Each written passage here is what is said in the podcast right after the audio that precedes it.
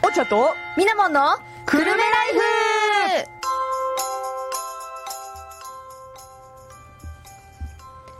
5月 ,5 月17日時刻は午後2時を過ぎましたこの放送は東京854くるめらから生放送でお送りしていますおんちゃんとみなもんのくるめライフになりますパーソナリティを務めるのはみなもんとおんちゃんですしょっぱなから噛むと思わなかった語学5月ごめんねあの、思いっきりさ、うん私の笑いはそっちに入ってないけど、うんもうここで笑いが入らないように必死でカってあの顔をなんかわかる笑いはいはのい体勢でとどめてた、でなのに本人とか言って寝ねちゃったからね はい、えー、この番組は私たち20代女子コンビが平日の真っ昼間からお送りするはちゃめちゃ女子トーク生活番組でございますリスナーの皆さんにご紹介したいおすすめのエンタメや知ってるとちょっと得する生活情報そして映画やドラマアイドルで話題の韓国エンタメトークなど盛りだくさんお届けしますはい。えっ、と、私たちの番組は、リスナーの皆様からのお便りも、どしどしお待ちしております。今週のお便りのテーマは、旅に出たくなる作品、まあ旅行に行きたくなる作品となっております。もちろんそれ以外の普通のお便り、略して普通おたもお待ちしております。はい、えーお便りはメールアドレスもしくは FM プラプラというアプリから送ることができます、えーメールアドレスは854アットマーク東京 854.com 854アットマーク東京 854.com すべて小文字となりますで FM プラプラのアプリの方からはメッセージという項目から宛先にくるめライフと書いてもらいますと私たちにスムーズに届きますよろしくどうじょさはていさて、もう本格的にうん。夏が本領発揮してきましたよ。ねえ。うん、30度を今日は超えまして、はいはい。最高気温ね、東久留米だと最高32度って出てますね。 32度っていうか今一番暑いんじゃない今が一番暑い、間二度違いな2い。時3時が一番、そうそうそう。ねなんか、うん実はね、まだ家では私エアコンつけてないの。はいはいまあ、犬はいるんだけれども、その1回結構風通しが良くて、うんうんうん窓とか開けておくとさあと2階も窓を開けておいてあのその状態でその2階と1階のさ間のドアも開けておくとさ、はいはいはいめっちゃこう風入るんだよね、うんうんうんうんでまあ激しく動かない限りは暑くないああなるほどね、うんそうだからおかげさまでまだねつけてはないんだけど今日はもしかしたら帰ってからつけるかもなという可能性もそうだねしているうちんちね、うんうん窓開けない方が涼しいのよねえ逆に多分コンクリートとかのせいなのかもしれないんだけあーなるどほどね窓を開けることによって逆にうんこう外からの暖かい空気が入っ入っててききちちゃゃっうてねあるあるあるなかなか微妙なところではあるんですけれども、そうね、確かにあの今日私も思った窓を開けてう、ん、うんなんかさいつもだったら当たり前だけど外がちょっと涼しいじゃん、はいはいヒヤッとしてるじゃないなくてもうもう網戸越しにあうわわかるうわってきてうわこれ夏ではみたいな確かにちょっと空気が入ってこないからわそこまで感じないけど、そうそうそうこの網戸越しに感じる、ねすごいよ熱風がねびっくりうん 確かにはいまあ嫌にな本っ当にちゃうね熱中症気をつけていかないと、もうこの時期から危ないですよ、そうですね、うん、さてそうこれでさ、はい私思ったんだけどさ、はいはいあのー最近私たちのこのオープニングトークのテーマを決める時って、うんこう割とざっくり一つ一つこう決めていくじゃないですかそうですねであの今日はね、うんちょっとなんかあんまり喋ることないかもしれないと思って、うんまあ言うてこの暑さぐらいかなって思ったんだけど、は いはい今日はマジでオープニングトーク大幅に伸びそうだなって思ったねてテーマがあったよねあそうなんです よミラモンがねナイスな一声鶴の一声だったねあそういえばと思って、うんコナン見ましたコナンねえ見ました見ましたよ黒金のサブマリンだからね、あのはい読み方ね そう魚影と書いてサブマリンとい読むやー面白いやっぱねコナンのタイトルってねサブタイトル、いつも漢字への当て字がすごくてすごいよね読めないんだわうん今年はこれなんて読むんだろうってそう思うんだ よね謎解きからうこんこからここの謎解きから始まるからねサブマンリン絶対読めないでしょみんな、うん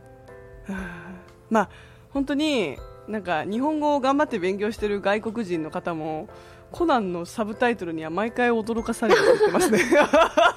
まあ そうでしょそうでしょうよう日本人もびっくりだもんいそうよ、うん私らだって分かんないわ、うんやでも今回すごかったねやっぱあれでしょ、村瀬歩さんが演じていた、うんえっと、ググレース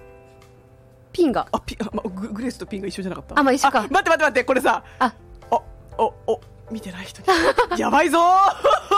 でやもばいぞエンドロール出るからねあ出るか役名でまあいねいかいいかいいかうんそうピンガね、うんピンガが今回初登場かな映画としてはね、そうですね、うんうんうんうん初登場なのに黒い黒の組織のねねうんまあ、でも私何がびっくりってさ本当に村瀬歩さんってねもともと声が高いじゃないですか、はいはいもう女性といつも間違われるみたいなうん素の声が、そうねそういうエピソード結構有名で知ってたんですよ、はいはいでなんか最近あんまり村瀬歩さんが出てらっしゃる作品見ないなと思ってでも今回のコナンでめちゃくちゃ活躍されてるから、うんおじゃあ久しぶりにこれ聞けるなと思ってうん見てて、私マジで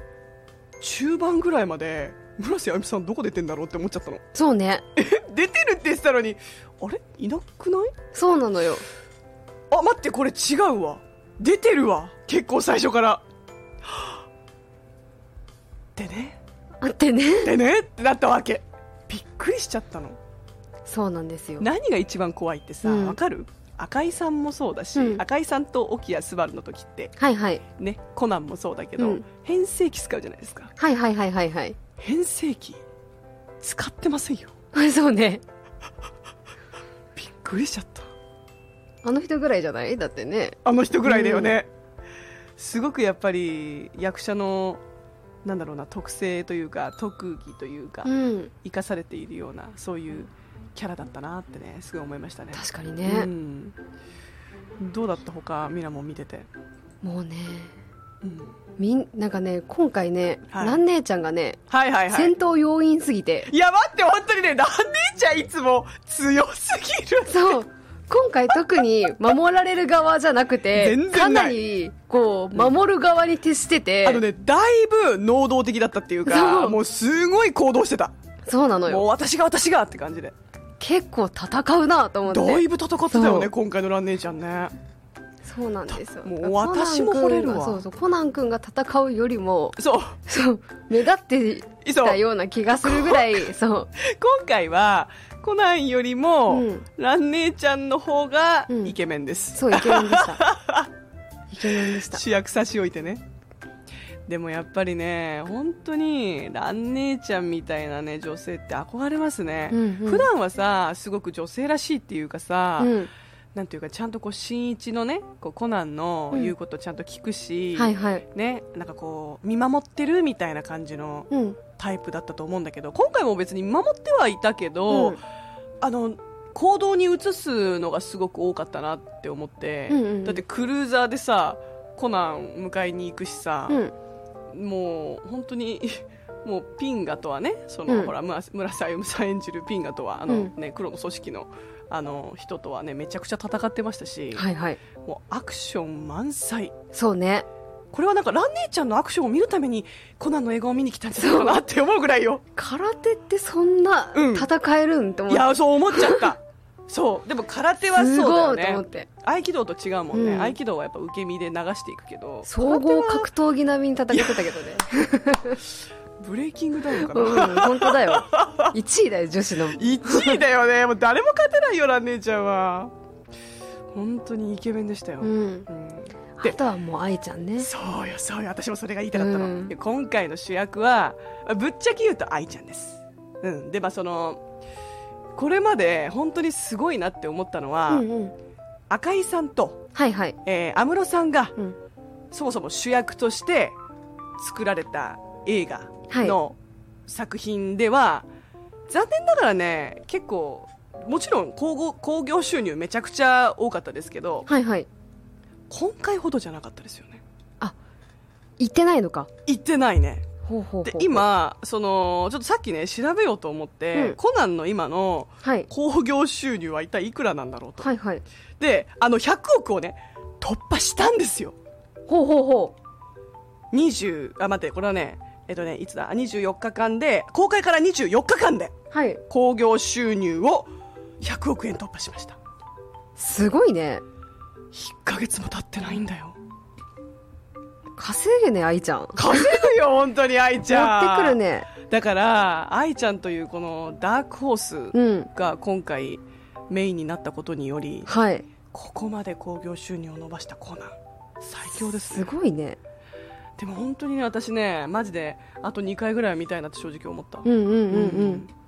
年々上がってっていうのねそうね年年々々興行収入伸ばしてるしあ伸ば伸ばしてるとうん思いきや、本当だそう100億円超えたのが今回のはいサブマリンだねそうですだってほらあの安室さんをね古谷玲を100億の男にしようっていうのもさ、あれはいギリギリ達成できなかった でよねギリギリ達成できないかっやたやばいやばいやばい安室さんを越しちゃったんだよ、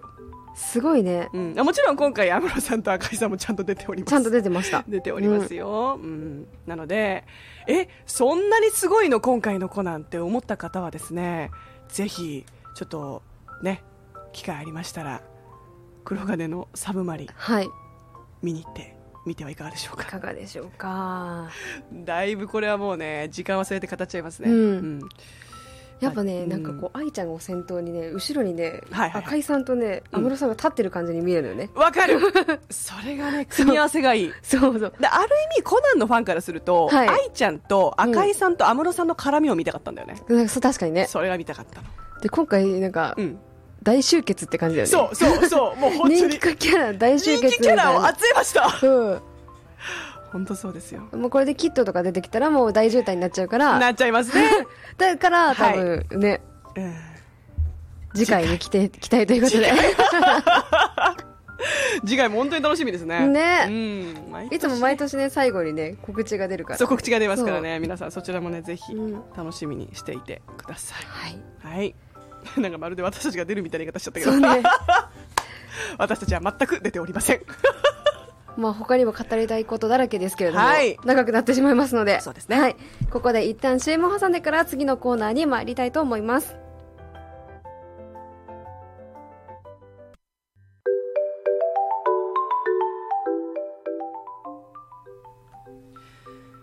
ただいまの時刻はえー2時13分でございます。この番組は東京854久留米らより生放送でお送りしております。パーソナリティは引き続き私おんちゃんとみなもんですよろしくどうぞどうぞさて参りましょうワクタメ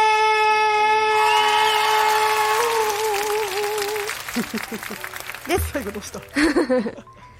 こちらのコーナーはエンターテインメント業に関わらせていただいている私たちが映画やドラマ、漫画や本などお気に入りのものから最新作のものまでいろんな作品についてトークしていくコーナーです。はい。はい。今回のお便りテーマはえー先週に引き続きえー旅に出たくなる作品旅行したくなる作品でございますであのーお便りもねちょっといただいてるんですけれども後ほど読ませていただきそうまですすはいえー今回は私、おんちゃんのターンということでご紹介させていただく作品が、えー、ネットフリックスのシリーズなんですけれども、聞いたことあるかな意外とこれ多分知られてないと思う、ほうほう。えーストリートグルメを求めてストリートグルメを求めて。はいまあほうこ。れ2019年にはいはい、はい。アジア編が一番最初に作られたものなんですけど、うんうん。今はアメリカ編とラテンアメリカ編もありますちょっとなんか気になる。気になるよね、うんまあ、とりあえずアジアアメリカ、ラテンアメリカっていう感じで今は3つの、ね、こう区分に分けて大体1つのシーズン9話ぐらいだったかな、はいはいはい10。はならないぐらいだったと思うんですけど私が見たのはアジアですおうおう、うん最近ねはい。旅行がすごい解禁されて、うん飛行機もねだいぶ便が増えたでしょ、はいはいはい。でやっぱり海外旅行行きたいなっていうのは常々言ってはいるんですけど、特に最近アジアのいろんな国に行きたいなって思う気持ちが強くなってああ、なるほど。あのもちろん西洋も行きたいうん、うん。行きたい。いけど、どっちかというと今はねアジア近い国に行きたいなっていう気持ちが強いです、まあ、例えなばんでなんでなんでなんかね、うんこれね見たのにも理由があって、うん私最近本当に屋台飯食べたいなっていうはあ、こなるほどのね。欲がすごいの、はいはいはいはい。今そういうターンに来てるのもういや屋台飯美味しいの食べたいなっていうなるほど。そうあのーまあね今回アジア編ということであの9話全部で9話だったかな、うん、見させていただいたんですけど、うんうん1話の1話目にあたるタイバンコクを舞台にした、えっと、ストリートグルメを求めてを見ました、はいはいはい。これね日本の大阪も2話目に入っててほー。他にはインドのデリー、うん。えーインドネシア、えージョグジャカルタジとョかグジャカルタ。台湾あとは韓国ソウルも入ってます、はいはいはいはい。でベトナムホーチミン市はいはい。シンガポール、えーフィリピンセブうわ、いいね。いいねみんな行きたいとこじゃんなんか全部出てくるよね。美味しい、有名な食べ物がこうやって、ポポポポ。そうそうポポポポって出てくるんですよで本当にね私ね特に行きたいなって思ってるのがタイと台湾、ほうほうほうほう。なんでかっていうとやっぱり屋台のイメージ強くないそうね。うんうんうんうんまあタイと台湾、おそうだうんね。うん裏を返すと、うん実はあんまりそれ以外の知識ってないんだけど、うんうんうんタイと台湾に対してのでいろいろねちょっと他の知識も深めていきたいなと思ってるところではあるんですがやっぱり惹かれるのってこの屋台飯なんですよなんかこのねまずまあいわゆるこれはなんて言うんだろうなドラマではないので、うんうんうん。えーっといわゆるドキュメンタリーですね、はいはいうんドキュメンタリーですで実際にこのタイ・バンコク編を見ていて出てくるおばあちゃんがいるんですけど、うん。あのーおばあちゃんの名前がね J ・ファイさんっていうんですよはいはいはい。でこの J ・ファイさんは73になるお年の方で,、はいはいうんで2019年の時点で撮られたものだったからもうちょっと今はもう少し年齢そう取でっすねていらっしゃると思うんだけど、うんうん70は超えてらっしゃるのはい。なのに今でも毎日屋台でご飯を作り続けるほうーん。でこの映像作品ドキュメンタリー作品はえっと喋り手がいるんですよ、うんうんうん。で喋り手もいてその人がこう物語を進めつつ、んそこに紹介されるあの J ファイさんっていう屋台のお店をやってらっしゃる方もちゃんとインタビューしてて喋るっていう感じなんだけほどーなるほど。うん、でこの人すごいなって思ったのは誰でも作れる料理を自分は作ってるんだけど、うん。それでも自分は特別なものを作りたいっていう思いで作ってる、はいはいはいはうい。んでねもうすごい美味しそうだなって目を引かれたのがカニ入りのオムレツ、カニ入りうん、これがこの j ファイさんのはいは屋い台のお店では一番推しだそうなんですよ、へえ、おうんそれもオムレツなんだ。このオムレツってうん。意外なのよオムレツってさう日ん本でも洋食屋さんで結構食べるじゃない、はいはいはいはい。このオムレツ日本から着想を得たんですってなんでなんかねオムレツ自体実はもうタイではポピュラーなはい食はべいは物いなはいんだっはいてはい。でこの j ファイさんっていうあのおばあちゃんがカニを入れたオムレツを作ろうっていうのを日本のオムレツから着想を得てこれを作ったのなんでだろなんでだろうねでもなんか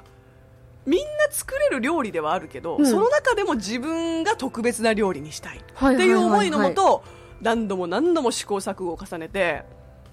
すごいね映像を見てもらえると分かるんだけど、うん黒いもう熱せられたさ、うん鍋鉄鍋の中にオムレツを油でこう揚げてるんですよねう。、はいはいはい。いやーこれもう美味しいとしか言いようがないでしょっていうそうだもうね。見てるだけでお腹空いちゃう、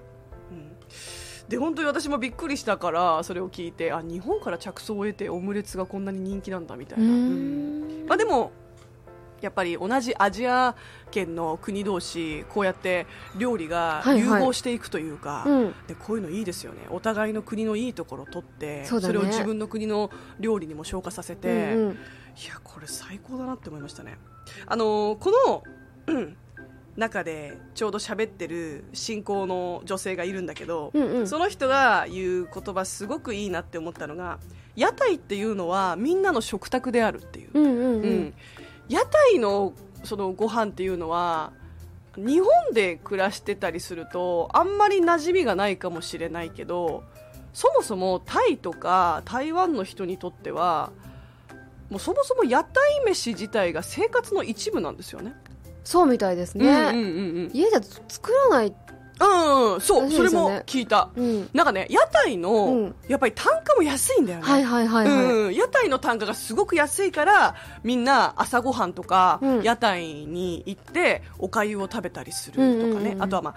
タイでいうとトムヤムクンとかさ、はいはいもうそういうのとかやっぱりこう常日頃食べて、うん当たり前のように食べてるものなんだけど今なんか都市化が進んでて、うんうんこういう屋台とかが立ち退きを結構要求されてるみたいなんですよ、えー政府に。でこの信仰の人がねいろいろすごい喋ってたんだけど、はいはいもうタイという国を表す上で屋台というのは欠かせないものなのに、もう政府がそういうことを言い出すから、うんなんかねもうちょっと現場に出てどれだけ屋台というものが我々の生活に根付いているのかっていううんのうをんしっかり見た上でちゃんと判断をしてほしいっていうね、そうだね、うんまあ、いろんな問題もありつつ、まあ本当にこの,、ね、あのドキュメンタリーに出てくる人たちは一生懸命頑張ってうんあの屋台というね形でお店を続けてるっていうのがねすごくグッときましたね。なるほどうん、あのーもう一人ね出てくる男性がいるんだけど、あのークースメイトさんっていうおじいちゃんはいはいでこの人もね屋台をやってる方なんだけど、あのーやっぱりその立ち退きを要求されてもともと屋台をやってた場所でできなくなっちゃったんですうんよ、うんうん、で、あのー 常連さんからいつお店やるのってずっと連絡をもらってて、はいはじゃあどうしようかなってなって家の近くでお店をまた再開したんですってそしたらそれまでずっと来てくれてた馴染みの客が300バーツバーツ以上のお金をかけて食べに来てくれるっていうんですよほ300バーツ以上っていくらなんだとってやっぱ気になってうん調べてみたんですけど、1バーツ大体4円ぐらいらしいんですよね、うはいはいはい300バーツだと1200円ぐらいはいはいはいまあ、交通費ね日本よりは安いとはいえ、うんでもやっぱかかるじゃないですか、うんで屋台のめご飯ってもうちょっと安いわけですよ単価がね、はははは低いわけ、うんでもその屋台のご飯にかけるお金以上にうん交通費をかけてまで食べに行きたいっていうおーなるほどねねえでこういうのとか見てて、はいはすごいグッときたもう一個のセリフがあってねあの人々がお客さんたちが屋台っていうのを支えてるんじゃなくて、うんそもそもお客さんたちが屋台の料理に支えられて生きてるってうんうんだから屋台のご飯がないと生きていけないんだっていううんうんわあこれはもうね屋台行くしかねえな屋台だし行くしかねえなって思わざるを得ないよね、うん、行きましょ行きましょうです うよ本行当きにましょもうだから今本当に屋台のご飯が食べたいなってやっぱ韓国のことも思い出したりしう、て、うん食べたいなこう屋台で食べるおでんであったりトッポギであったり、はいい、ろんなのが出てるじゃないですか、うんもうまじまずはねこのタイをねちょっと制覇しに行きたいなとすごい思いましたねそうですね ちなみにこのうんうん73歳になるおばあちゃんこの j ファイさんはあのそのカニ入りオムレツを作ることによって、ちょっとね屋台のご飯の単価を上げたんですよはいはいはいそれでも人がもう大行列を作って人気になって、ミシュランの星も取ったしおおお店も構えたんですすごいだから屋台成功した方なんですよなるほどね、うんうんうん屋台の人たちにとっては希望の星とされてるそうですね、すごいね、うんやっぱさ、うんうん、本場の味を食べてみたいよねそうなの本場の味が食べたいやっぱりこう日本に輸入することによって、うんうんやっぱりどこかこう日本人よりに味が改良されてたりとさかれするちゃうよねから、わかるあ本物ってこれなんだっていうのうんをうんうやんっぱ確かめにも行きたいよね、それなんだよあのーやっぱり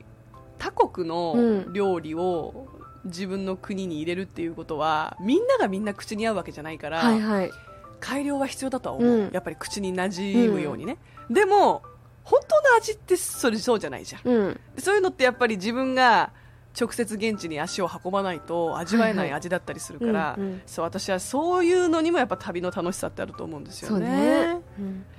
ああいいこと言 った自画自賛はい、まあ、特にねうん本当にこのタイだけじゃないんですけど、韓国もありますんでい日本もあるし、大阪ね本当にうまいですよこのドキュメンタリー映像の作り方それはどこが作ってるの、どこが作ってるのかは調べてなかそのった作 成それでさ、うんうんじゃあその大阪を見た時にさ、うんうんうんうんここちら側の視点の大阪なのか、はいはいはい、はい、海外からの方の大阪の視点なのかで、またこう見方が変わってくるのかなと思ってそうだねあのねとりあえずこの作品はその映像を撮ってるところはちょっとごめんなさいね私が調べてなかったんですけうど、んうん、えっ、とねタイのバンコク編と韓国の方を見てて、はいはいちゃんとそのなんて言うんだろうなその国のいわゆるグルメ評論家みたいな人が喋ってますはいはいはいはいあのちゃんとその国の人なるほどね、うんうんうんじゃあうちの国はこういう国だよっていうのを、そうそうそう同やっじていくのね国の立場の人がはいはいはいはい自分の国について語ってくれるっていう進み方ではありますな、なるほどうね、んうんうん、ちょっと気になるわ気になるでしょどう大阪を紹介してるのかもそうな含のめてそうなの大阪もぜひ見てほしいねうんうんまあそんいやなねこんなでですね台湾とかも行きたいな台湾もね本当行きたいよねわ、かるあのこれねでもねアメリカのドキュメンタリー作品だそうですあ今調べてみたらそうなんだはいはいんあーでもそうだね2019年にアジア編が公開されたので、うん今何年だ2023年か4年ぐらい前ではあるのか、はいはうん、まあでもまだまだねいろんな地域の作られてますんで、うん少しでも気になった方ちょっと飯テロにもなるんでねお腹空いてる時は見ちゃいけないか そうねなと思いますもうご飯食べながらご飯食べる見ながらご飯食べるとかねそうそうそうやっちゃうやっちゃ う、うん、ということで本日私おんちゃんがご紹介した作品は、えーと「ストリートグルメを求めて」のドキュメンタリー作品アジア編のね、えータイ・バンコクでしたありがとうございまありがとうすございますさて、はい次の曲に行きましょうか、はい今回はですねちょっと私の曲から行きましょうかねあのー 夏ということではいはいはいはいやっぱりこう夏のね曲を探しがちじゃないですか、そうね、うん、ここまで暑いと夏感じるもんねそうそうなんだよ で、まあ、私も安直なんで夏といえばこれじゃないって浮かんだ曲がこれだったんですけどどれだはいそれでは皆様お聴きくださいオレンジレンジで「上海ハニー」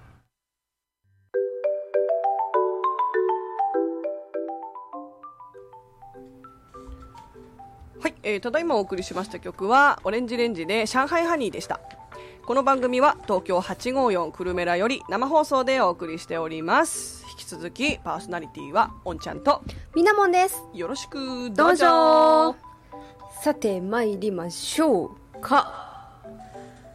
みなもんの部屋ですいやこのコーナーはですね日々のスキンケアからちょっとしたプチテクニック最新コスメから最新ファッションなどなど女子の生活に役立つ情報をお届けしていくコーナーです本日ははいこんなに日差しがあるということでうんうん2023年最新日焼け止め特集でございますですよね時期的にもねはい、うんうんやってまいりましたはい待ってましたよはい毎度毎度はい、お届けしてる最新日焼け止めうんうんうん特集なんですけれども、まあ、日焼け止めもさ、い毎年いろいろ改良されてよりねそうなんですよ、良くなってるでしょそういうことなんです、はいまずまずあのおさらいの塗り方からいきましょうかいいですね、はい、やっぱり塗る時も大事はい、そうなんです、はい塗り方まず顔からいきましょうか、はい顔はですね適量を手に取りまして両方の頬額鼻顎の5点に置きますうんその後あのー頬額、えっと、鼻口周りフェイスライン目の周りの順に中指と薬指を使って手になじませてくださいうんうんうんその時に小鼻のところとか生え際とかにも十分注意してくださいうんうん全身はですね腕や足なんですけれどもまずちょ線状に直線状に出しまして円を描くように塗っていくはいはいはいで手の甲も忘れずにということで、そうね、はい忘れがちよねまあ、塗り方はこんなところでうんうんでですねえっとちょいちょいお話しするんですけれどもはいはいやっぱし効果を持持続させるためには、うんうんえっと、23時間おきにつけ直すのがおすすめなんですねやっぱり塗り直ししないとねそう意味ないですよね結構こう朝1回塗っただけで今日はこれでいいやって思う方も多いとは思うんですけれども私ですねはい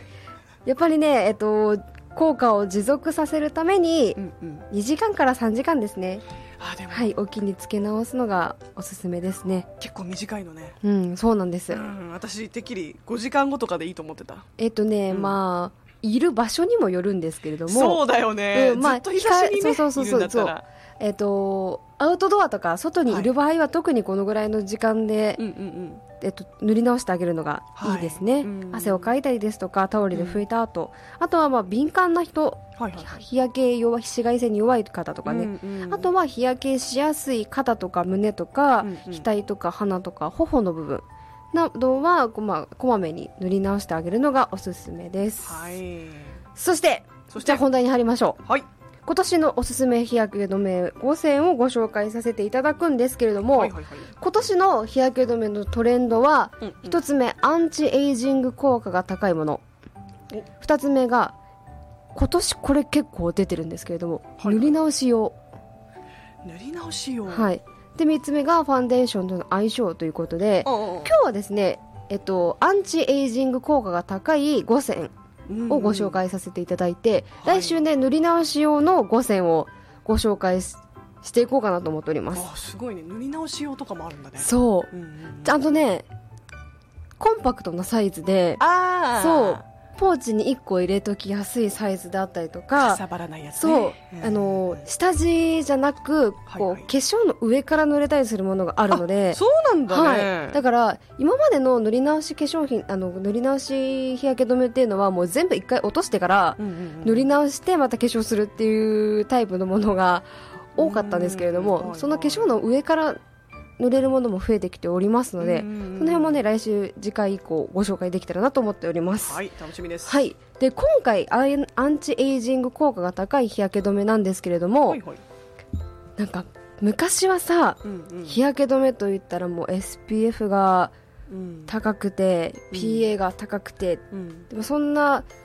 そこを競い合ってる時代があったじゃないですかあったねでアネッサがもう一強みたいな時代があったと思うんですけれどうんそう思もうそう思う今はもう違いますえ違うのはいそんな時代はもう終わりました終わりましたかはいもう大体の日焼け止めがうん、 SPF50 プラスの PA4 プラスという時代になってきて、うんじゃあ何で戦っていくんだということで、うんうん今はですね美容液のような日焼け止めがですね増えてきておりまして、言われてみればなんかこうよりさ、はい肌にちょっと栄養っていうかその美容液そうそうとしての効果もあるよみたいなのもそういうことなんです求められてるよねそううなんです、んうんうん本当に最近はこのシミそばかすとか、えっと、炎症を抑える効果であったりとか、うんうんうんそういうことに着目された日焼け止めが本当に増えてきておりまして、はいこれからご紹介する5選もそんな、えっとアンチエイジングに特化した日焼け止めとなっておりますので、うんうんはい、ぜひ聞いてみてください、はいありがとうございますではまず1つ目はですねオルビスオルビス、から出ておりますリンクルブライト UV プロテクターです、うんうんこれもねやっぱ SPF50 プラスの PA4 プラスでですねこのリンクルブライト UV プロテクターは2020年に日焼け止めで初めてナイアシンアミドというあと美白効果であったりとか肌荒れ効果シワ対策の効果がある、えっと、物質なんですけれども、うんうんうんこの成分を初めてや入れた日焼け止めがこのリンクルブライト UV プロテクターだったんですけれどオも、ルビスがねはい、それが進化してはい再登場ということで、はい今回はですねコラーゲンを増やす独自の成分が配合されておりますえマジでなのではい美白肌荒れシワの他にもハリと透明感が欲しい方におすすめです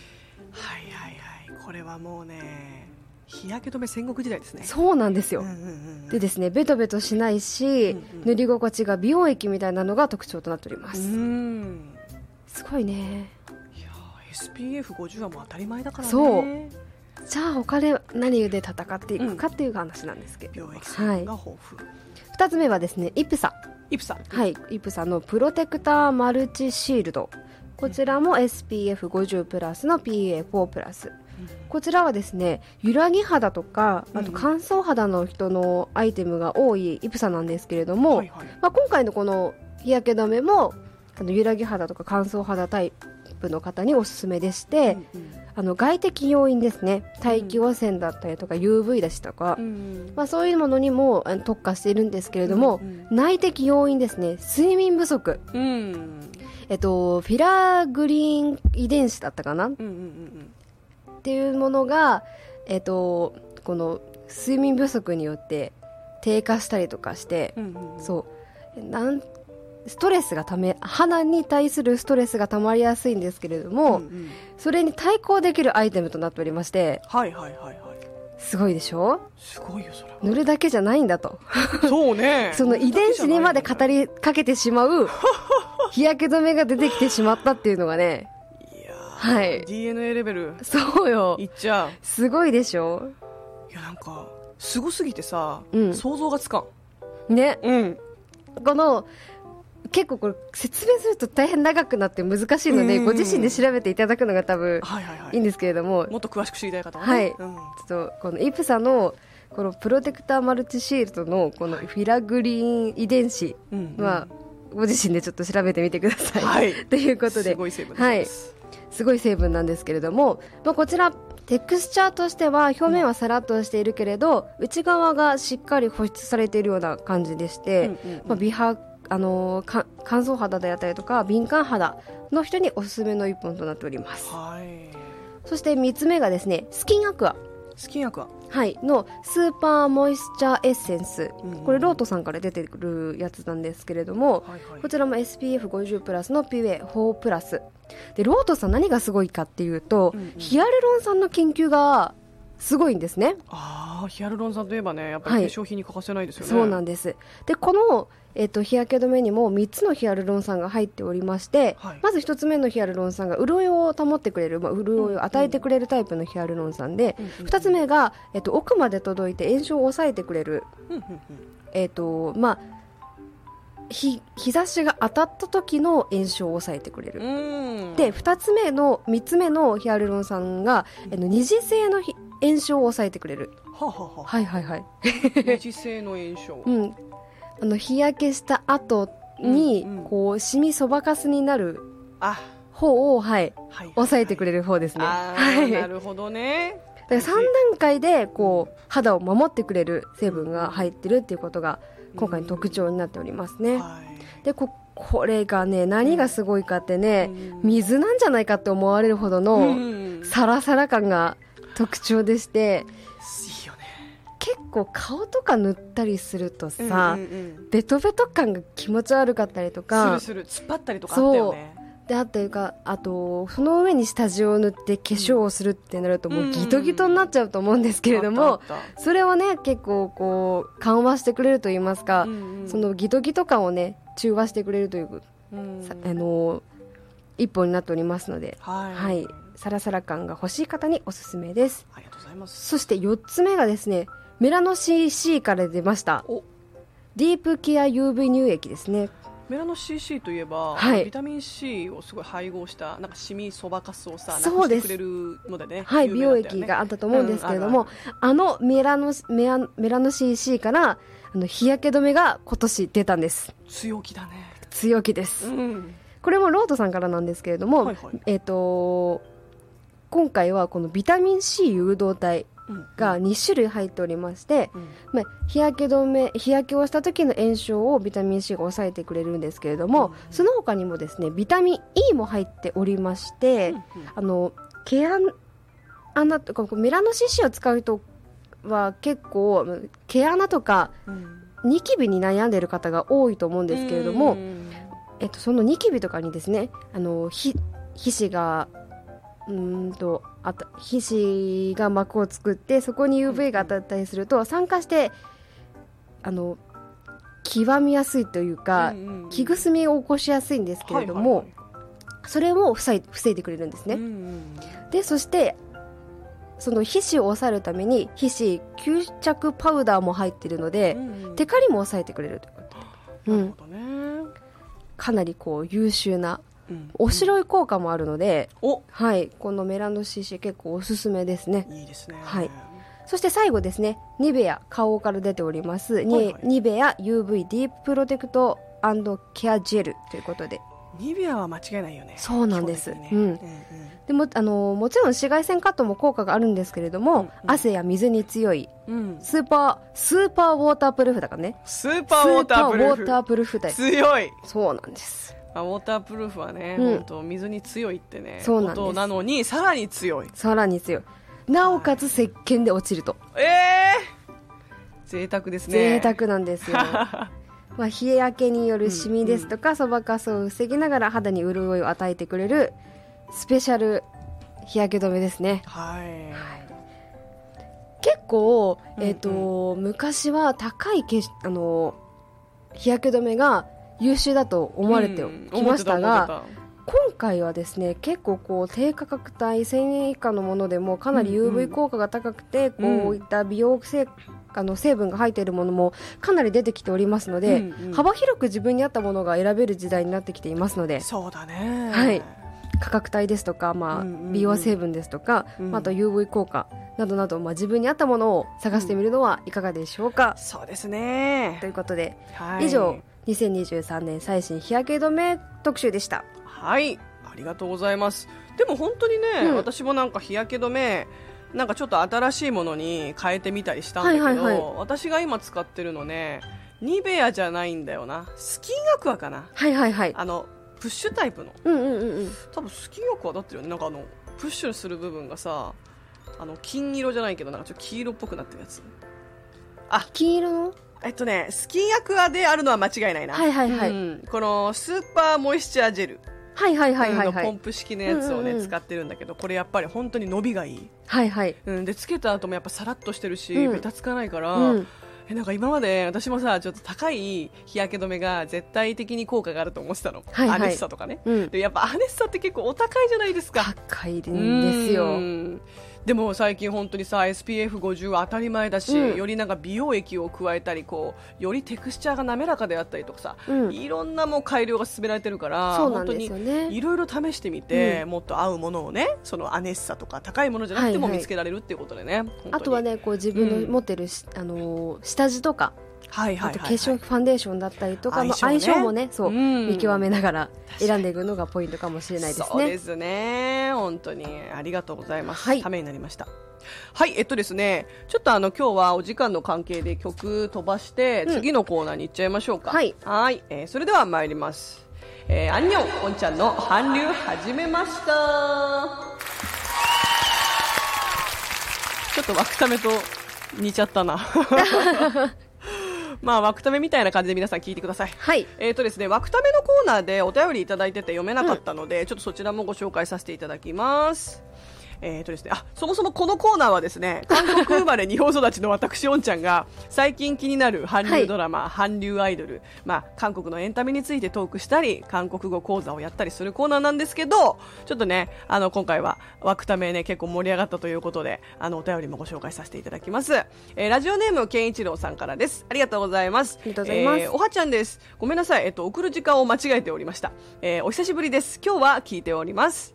えー映画で見て行ってみたい場所でしたっけまあ、あの、旅に出たくなる作品ということなので、間違いはないですね。そうですそねうそうそううんえー映画では、イ・ジュンギとアン・ソンギが出ていた、広州、えー5.18だったかな、これ。昔やってたやつ。うん、はいはいはい5.18で合ってる。2007年の映画ですね。で、こちらに出てきた広州にある、えー旧、これね、チョンラナムドってとこなんだけど、はいはいカタカナ表記するんだったら何て言えばいいんだろう。チョルラナムドでいいのかなチョルラナムドうん、あの漢字で書くと全体の善にはいは羅い列の羅で、はいはい南の道って書いてチョンラナムドって読むところなんですけど、はいはい韓国の大体南西部に位置するうんところなんですよね、ううんんうんでそこを見て行ってきましたということです、えー当時韓国語は習いたて一人で KTX で行きました KTX わかる KTX わかんないあのね韓国 KTX っのて何新幹線みたいなやつああ韓国の、は日本でいう新幹線、はいはいはいはいはういん KTX ね結構早いんですよへえうんそうソウルからプサンも行けるしもう本当にねあの KTX といえば、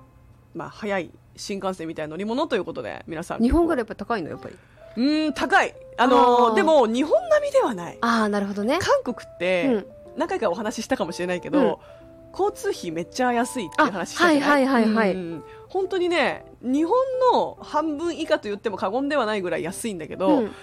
KTX はちょっと高いなごうん多分日本円にして5000円とかは距離にもよるけど、はいはいはいはいそれぐらいはかかった気がする。なるほうどんうんね、うん、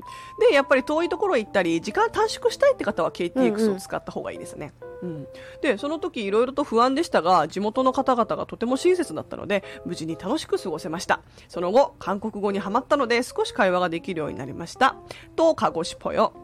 はいありがとうござあいりがますとうございますこれあの「どうかごしぽよ」っていうのは、うんもう一度また行きたいですって意味なんだけど「うんおー、どう」っていうの結構使うんですよね「と」は「また」とうん、どうまんなよっていうと、うんまた会いましょうっていう、うんうん see you later っていう風にもなるし、どうかごしぽよって言ったら、また行きたいですもう一度行きたいですカゴシポヨって可愛いね、なんか。そう可愛いでしょ「かごしぽよ」っていうのは行きたいですって意味でうんうんあの「ポゴシポよ」もよく聞かないポゴシポヨ。ポゴシポよって言って会いたいですって、はいはいはい だからしっぽよなんかこうしっぽよとかなんかこうね語尾がおよーってなると行きたいですってなるなるほど ね。そうそうそう結構ラフな感じ可愛い。うん可愛いようん言ねい方が可愛い。とかごしぽよはまた行きたいですという韓国語でしたねありがとうございますありがとうございますん本当ね韓国の屋台もねもう常々言ってるから食べなきゃって話ですよはいでお次えラジオネームプースカさんからでございますえー、っとおんちゃんみなもこんにちは暑くて溶けそうです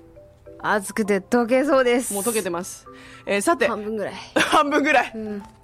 頑張って頑張ってあともうちょっとだからねラジオねうんラジオが終わるまで溶けないまたで 冷凍庫入れてもらって。冷凍庫入れてもらって 笑った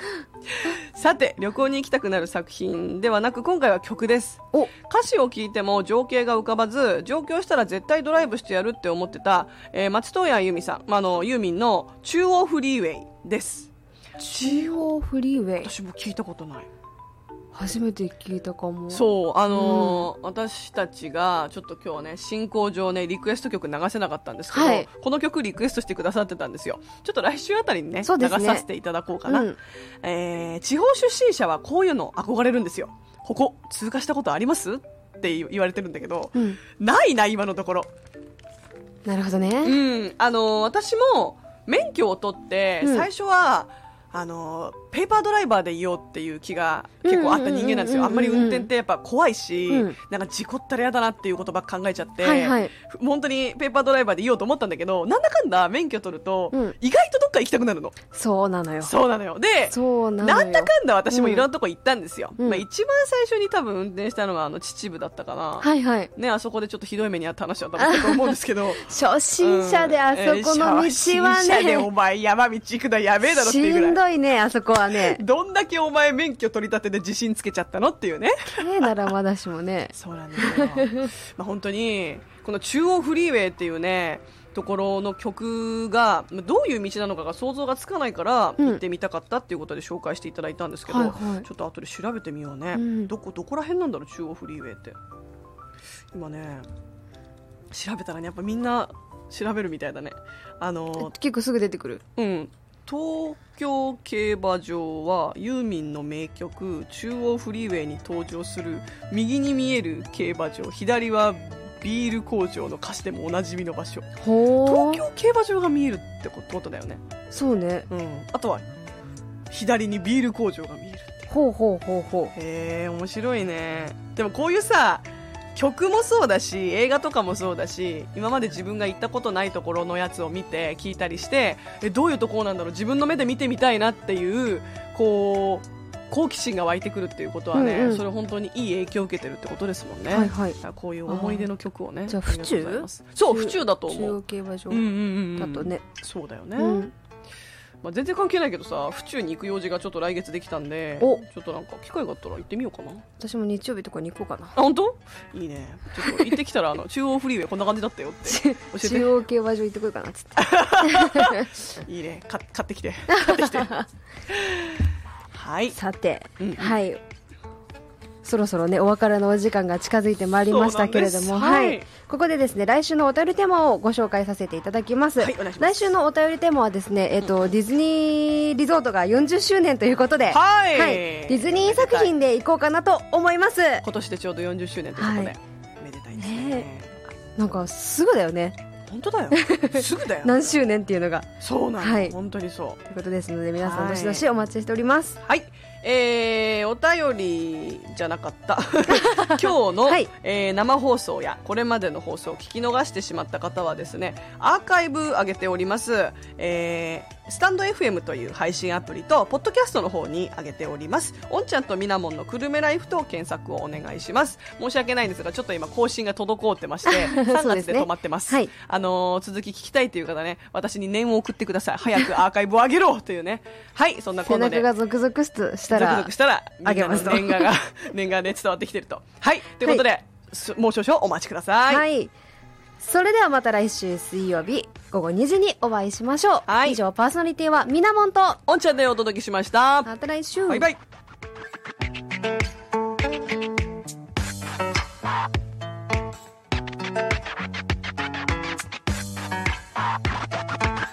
した。